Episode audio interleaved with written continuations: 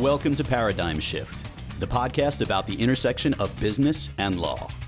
By changing yourself, you can change your business. Now, here's your host, Christina Martini. Welcome to Paradigm Shift. My name is Christina Martini, and I am your host as we explore the intersection of business and law. In today's episode, we will explore innovation in the law and business. What exactly does innovation mean, particularly in the context of the legal profession? We will also talk about what it means in the context of creating and sustaining client relationships. We always talk about innovation in the context of technology and artificial intelligence, but what else does this topic encompass? Dictionary.com defines innovation as something new or different introduced. While this term could apply to countless circumstances, there is no doubt a stigma to this word. We most often discuss innovation solely in the context of the scientific, technological, and medical pioneers who are responsible for changing the face of the world as we know it in some monumental way. The unfortunate consequence of this thinking is that in emphasizing the value and importance of the discoveries of those engineers, scientists, and researchers, we inevitably stifle discussion about the need and desire for innovation among the rest of us. We must recognize that innovation can take countless forms and mean so much more than just the latest technological breakthrough or promising cure for disease. This is particularly true as we strive for ways to stay ahead of numerous foreign nations which continuously evolve at a very rapid pace. What matters most is fostering progress, thereby leaving the world a better place than it was before the innovation. In the legal profession's new normal, it is incumbent upon us to think about what innovation means not only to our clients, but to us as lawyers as well. Since our clients' existence is so dependent upon their ability to evolve and progress in their respective businesses and in their lives, we cannot possibly serve their best interests if we, as their trusted advisors, are standing still. So, what does innovation mean in the context of practicing law?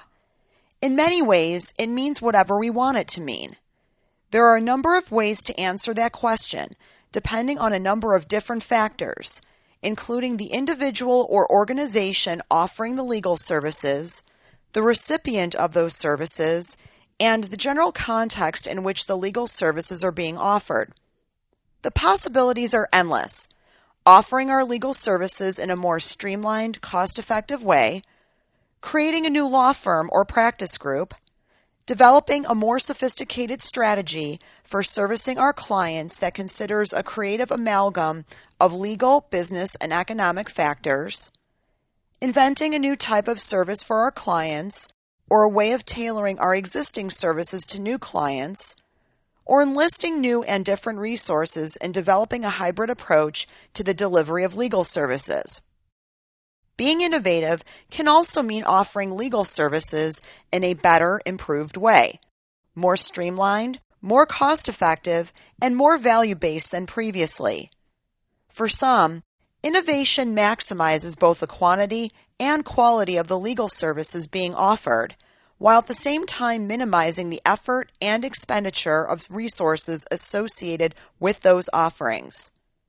Innovation can also mean that problem solving takes into account a myriad of other considerations beyond just the legal issues and includes such things as business, economic, and moral factors. Innovation can also mean doing that which has never been done before. Sometimes this means doing something others have thought of but have been unable to implement and other times it means accomplishing something that others have not even thought of. Regardless of the context, innovation means progress, growth, and creativity. Whatever it is, we need to take the time to think about ourselves and our circumstances, including our practice, our client base, and its needs, our strengths, weaknesses, short and long term professional and personal goals, as well as what we hope to accomplish. Once we gain some clarity around these issues, it becomes much easier to develop our own path for innovation. So, what are some misconceptions and myths about innovation? As Steven Johnson writes in his book, Where Good Ideas Come From A History of Innovation, there are a bunch of them. For example, contrary to popular belief, the vast majority of innovation is not the result of a singular aha moment providing an instantaneous, brilliant leap of logic or sudden clarity on an incredibly complex idea or concept. Innovation is often a long process, sometimes years in the making before it comes to fruition, and usually involves brainstorming and collaborating with others before the significant breakthrough is made. Often, innovation is not the result of the experiment going right, but actually attempts at discovery going horribly wrong. Moreover, those epiphanies which do occur are not while in the throes of thinking intently about an issue or poring over some experimental data, but while doing something else entirely, like exercising, lying on a beach, reading a good book, or daydreaming. It is often in the process of stepping away from the task at hand that the most meaningful connecting of the dots occurs. One cannot underestimate the importance of serendipity in all of this, one of life's greatest gifts when all else fails. Johnson's points are extraordinarily relevant to us lawyers. Each of us needs to create a space for the innovation process in our lives.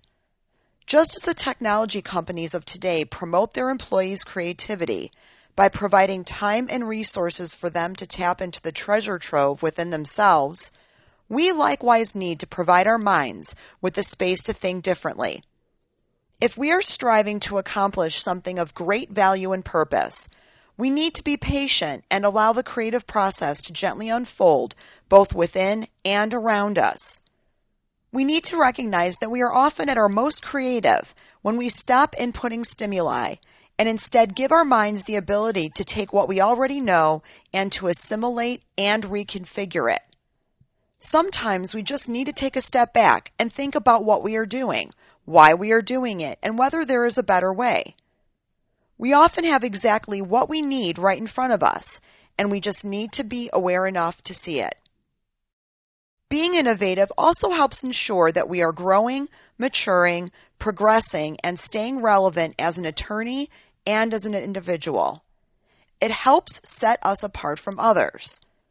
Both as a profession and a society, we are encountering new and unique issues now more than ever before which means that lawyers need to be able to adapt and approach problem solving with a fresh, creative perspective. Being innovative also gives us an edge with respect to client service and business development. By taking unique, effective approaches and following the proverbial roads less traveled, clients will view us as an invaluable part of their team and as a significant value add. This is particularly true when we can help them frame their issues in unique ways, and when we lead them to discover needs that they didn't even know they had. There's a Steve Jobs quote which sums this up nicely. When asked whether he conducted market research for a particular product, Jobs responded, No, because customers don't know what they want until we've shown them. That is the ultimate success in innovation. As a profession, we also need to stop underestimating the power of collaboration, which is inextricably linked to innovation. Johnson discusses how most scientific discovery does not occur while a scientist is conducting experiments on her own, but while laboratory findings and hunches are being evaluated and dissected by a group. This phenomenon provides a provocative metaphor for the rest of us. It demonstrates that whether we are solving a legal issue for an existing client or developing a pitch for a potential new client, we can accomplish much more if we collaborate with others by both seeking their advice and input and providing them with the benefit of our thoughts and experience. We also need to stop living our lives from a place of always needing to be right. In the quest to be perfect, we stifle our tolerance for and willingness to take risks. Innovation cannot occur in an environment where the status quo of rightness trumps the desire to grow and the willingness to get it wrong along the way. Striving for perfection in our delivery of legal services does not mean that we can never venture outside the box for our clients in the name of doing a better job for them. Perhaps we should all bring a little more of the scientific method to our client relationships. So, how do we encourage our firms and companies to think outside the box? Clients not only want innovation, they expect it of their outside counsel, and innovation is one of the ways they differentiate their service providers from each other. It is a critical part of staying competitive, both on an individual and collective basis. Organizations looking to stay at the top of their game should think of ways to incentivize innovative and creative efforts and behavior, especially when it drives desired results. Meetings, conferences, and workshops on creative problem solving and client service will help engage members of an organization to think more along these lines.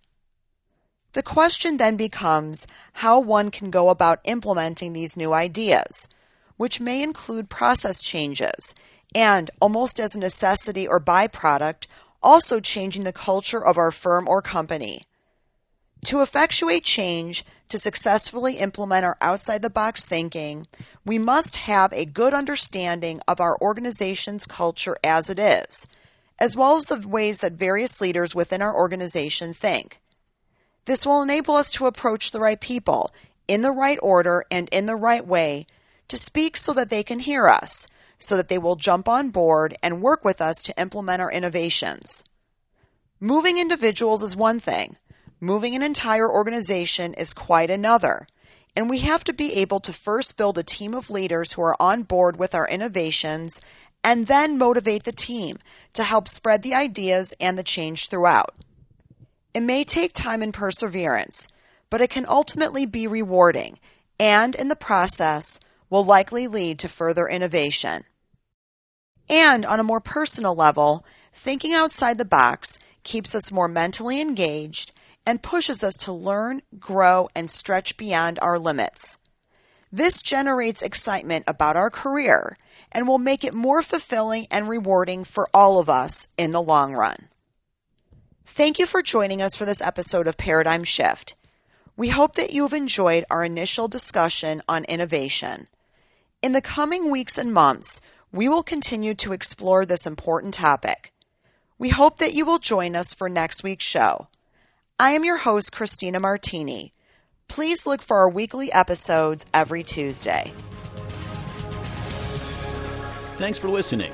If you enjoyed the show, please rate and recommend us on iTunes or wherever you get your podcasts.